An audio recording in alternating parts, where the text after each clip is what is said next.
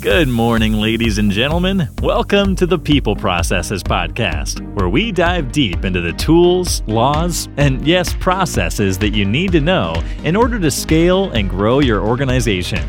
On this podcast, we help you structure your business processes to make your people your organization's greatest competitive advantage.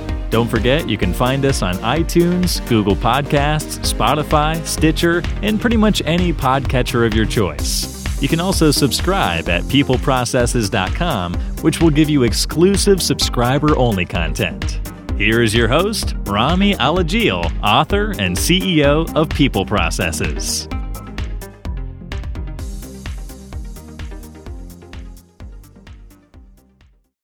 Today, we're going to be taking a look at the PPP loan forgiveness application, which was released on Sunday, May 18th. We're going to go through it.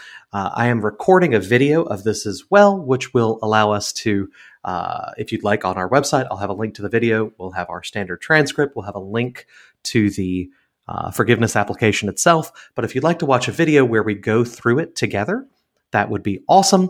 Like I said, I'm going to record that, and this way we can uh, uh, actually work on it together and uh, uh, kind of go through it piece by piece. So opening that up now. Now, in the meantime, if you haven't already, please subscribe to our uh, podcast and notifications at peopleprocesses.com. We're also available on iTunes, uh, all the podcatchers of your choice, Google Podcasts, Stitcher, whatever you'd like, Spotify. Check us out on there so that you know when we have great updates like this. Now, I'm going to switch over and I'm now sharing my screen. So let's take a look and dive in. We're going to go on this here. Okay, so the PPP uh, loan forgiveness applications. This goes, first of all, back to your lender. It does not just get sent off to the SBA. That's a very important thing to know. Uh, you want to start with that. Now, there's a lot of different pieces to it. There's a calculation form, a couple different schedules and worksheets, demographic, demographic information form, which is optional. The primary things that you must do is the forgiveness calculation form and the Schedule A.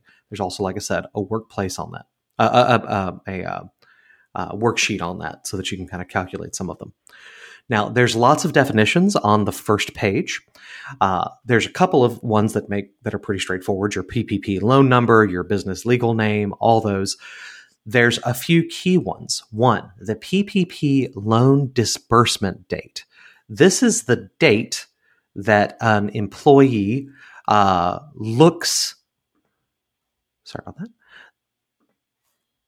the loan disbursement date. This is the date that the money hit your account. Okay. Uh, so you need to have this. I didn't realize that my screen wasn't sharing, so I apologize. That's why I slowed up there for a minute. So, uh, the date you receive the PPP loan proceeds from the lender. If the loan proceeds were distributed on more than one date, enter the first date on which you received PPP loan proceeds. Now, one question we have at this time is if you received the money, they pulled the entire amount back and deposited a different amount, which one do you use? Ask your lender, but most people seem to be thinking that this is going to be the uh, the latter date, even under that scenario. If you received multiple disbursements to come up to a certain amount, then it would be the, the first one. Uh, if you have EIDL numbers, those sort of things go in there. This is important because we're going to ask about the payroll schedule, and the payroll schedule affects the covered period. Enter the eight week, which is 56 day, covered period of your PPP loan. The first day of the covered period must be the same day as the PPP loan disbursement date. If you received your proceeds on, for example, Monday, April 20th, the first day of the covered period is April 20, and the last day of the covered period is Sunday, June 14th. Now, this is very important. There is an alternative payroll cover period you can use.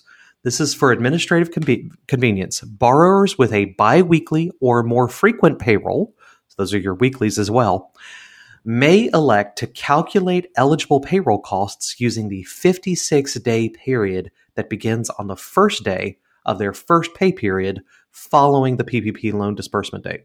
For example, if the borrower received its PPP loan proceeds on Monday, April 20th, and the first day of its first pay period following its PPP loan disbursement is Sunday, April 26th. Then the first day of the alternative payroll covered pay period is April 26th, and the last day would be June 20th. Borrowers who elect to use this must apply the alternative payroll covered period whenever there is a reference in this application to the covered period uh, or the alternative payroll covered period. However, there are a few places where it asks to the covered period only, and that would be the original one for your eight weeks afterwards. And it's mainly just for their, it's so that you don't put the wrong dates in there. So you have to disclose both the normal covered period and the alternative covered period if you're going to use that. If you received loans in excess of 2 million, you must check a special box. That's basically the we're going to audit you box. So that's important. Okay. Now I'm going to hop on down. Uh, there's a lot of different kind of explanations on there, but I'm going to go to the application. Uh, we're now on page three. It's quite, quite it looks like a pretty straightforward form: business legal name, DBA name, business address, ID, that kind of thing. Your loan number, your lender's loan number. You may need to leave that blank and send to them. The loan amount and the disbursement date. The employees at the time of the application. The employees at the time of the forgiveness application. If you did an EIDL, you have to put those in there. Then we mark our payroll scheduled and we put in the covered period. This is always the eight weeks following, 56 days following when your loan was disbursed. If you're biweekly or weekly, you can then select the alternative payroll covered period going to the first pay period starting after your disbursement. If the borrower, together with its affiliates, receive PPP loans in excess of 2 million, you check this box. Now, uh, then you're adding all the pieces together. So First is payroll costs, then business mortgage interest payments, business rent, and business utility. Let's talk about payroll costs. So there's a Schedule A, line 10, which we can scroll down, and it asks you enter your cash compensation, enter your uh, your that's your hours and salaries. Hang on, mm-hmm. here it is down here. So it's kind of a, a selection. Enter your cash compensation, enter your average FTEs, total amount paid by the borrower for employer contributions to employee health insurance, the p- amount paid by the borrower for employer contributions to employee retirement plans, the amount paid by the borrower for state and local taxes assessed on employee compensation. You also have to disclose separately the total amount to owner employees or self employed individuals, general partners, uh, so you don't want to, and you don't double count those. Okay. So those are put those together. You add it all together. That gives you your total payroll costs. So going back to the original application, there are your total payroll costs plus your business mortgage interest, your rent, and your utilities. That gives you your payroll and non payroll costs. And that is the sum of what is forgivable. You then adjust that for your full time equivalency and salary age reductions. Now, these are all part on, on Schedule A. Again, uh, they break this down. So, what you have to do is actually say enter the. Uh, I want to find the exact numbers for you so that we don't. Here we go. Schedule A. All right. So uh, this is the determine if pay was reduced more than 25%. To do this, you enter the average annual salary or hourly wage during the covered period. You enter the average annual salary between January 1, 2020 and March 31, 2020, and you divide the values by 1A and 1B. If 1C is 75% or more, enter 0, otherwise proceed to step 2. If March if January 1 to March 31 doesn't work, you can do the same thing. It actually says enter the annual salary or hourly wages as of February 15th. Enter the uh, February 15th through April 26, 2020, and see if that happens. And it allows you to kind of go through a couple different ways of calculating this. If the average number of workers um, uh, has been lowered, then you do have, you know, um, you have an issue, right? Then it's going to wind up reducing your costs. Uh, you want to multiply the amount entered in uh, those sections by 0.75 to see if it's positive or negative, and that's going to wind up being what you subtract from your form. I know this is hard on a podcast, guys. Definitely, you want to check out the video so that you're looking at it uh, with us together.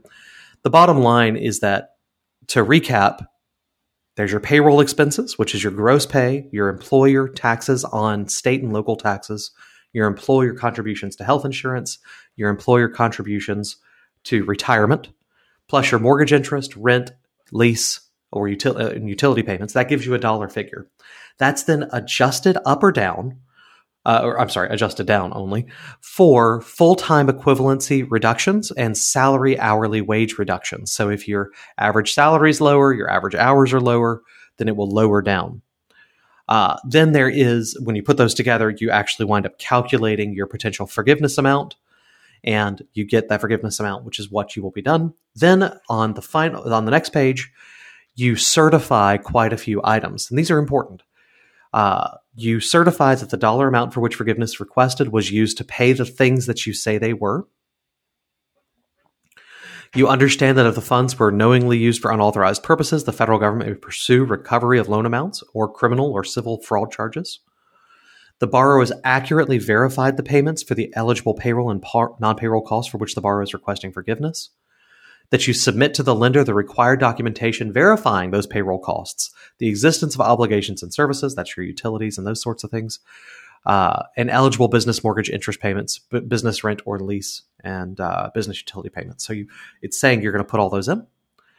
The information provided in this application uh, is true and correct in all material respects. There's a law that will punish you by up to five years in jail, fine up to a quarter million dollars if you're lying. The tax documents you've submitted are consistent with those the borrower has submitted and will submit it to the IRS, and that the SBA may request additional information. I'm going to give that a sign and send in that signature page along with the first page. And I'm sure your bank will want you to send in, though it may, may not be required, uh, some of these supporting worksheets where you kind of figured out these sorts of things. Okay? So you have to do all of these so that you can get the full time equivalents and figure out if you had a salary reduction and those sorts of things. When we look on here, employee name, employee identifier, cash comp, average FTE, salary, hour, rate reduction. Uh, if you're on our people processes platform, we literally have a report you can use to print off and supply this. So it should take care of what you need. But for those of you who are not on our platform, you want to download this uh, form, start taking a look, and start building out. You're probably not to the end of your eight weeks yet. You probably want to take a look and uh, build out a plan so that you're collecting this data as you process your payrolls throughout the pay period and make adjustments. If you don't want to pay back money, you may need to hire a few more people. If you're going to pay back money, though, that's okay. They gave you more than they expect than, than it seems you needed. That's okay. You can pay it back. That's not the end of the world. I don't want listeners and business owners to get into a position where they feel like if they don't take advantage of every penny of this, they're making a mistake. Uh, I think you should take advantage of what you need to in order to keep your business running, but don't don't go so far as to try and uh, spend this money for no reason. You'll cause more problems with your employees by overpaying them for no reason than you would uh, by just behaving appropriately and and and doing your best. Worst case, you give them some of the money back. Uh, in the min- in the meantime, you got free money from heaven, and that's awesome. So just take a deep breath. I know a lot of people are really caught up on how do I get every penny of this uh, forgiven, and I want you to get as much of it as is appropriate, but if you got too much, that's okay. You can pay some of it back. You can hang on to it and take it as a 1% interest loan for the next two years, even, and spend it on other stuff. You don't even have to give it back if you don't want to. You just have to pay it back after you spend it on, uh, you know, marketing or uh, something else like that. Maybe getting everybody set up at home. These are the sort of things that you can spend this money on. I just hope that our listeners don't get too caught up in trying to get every penny of this forgiven.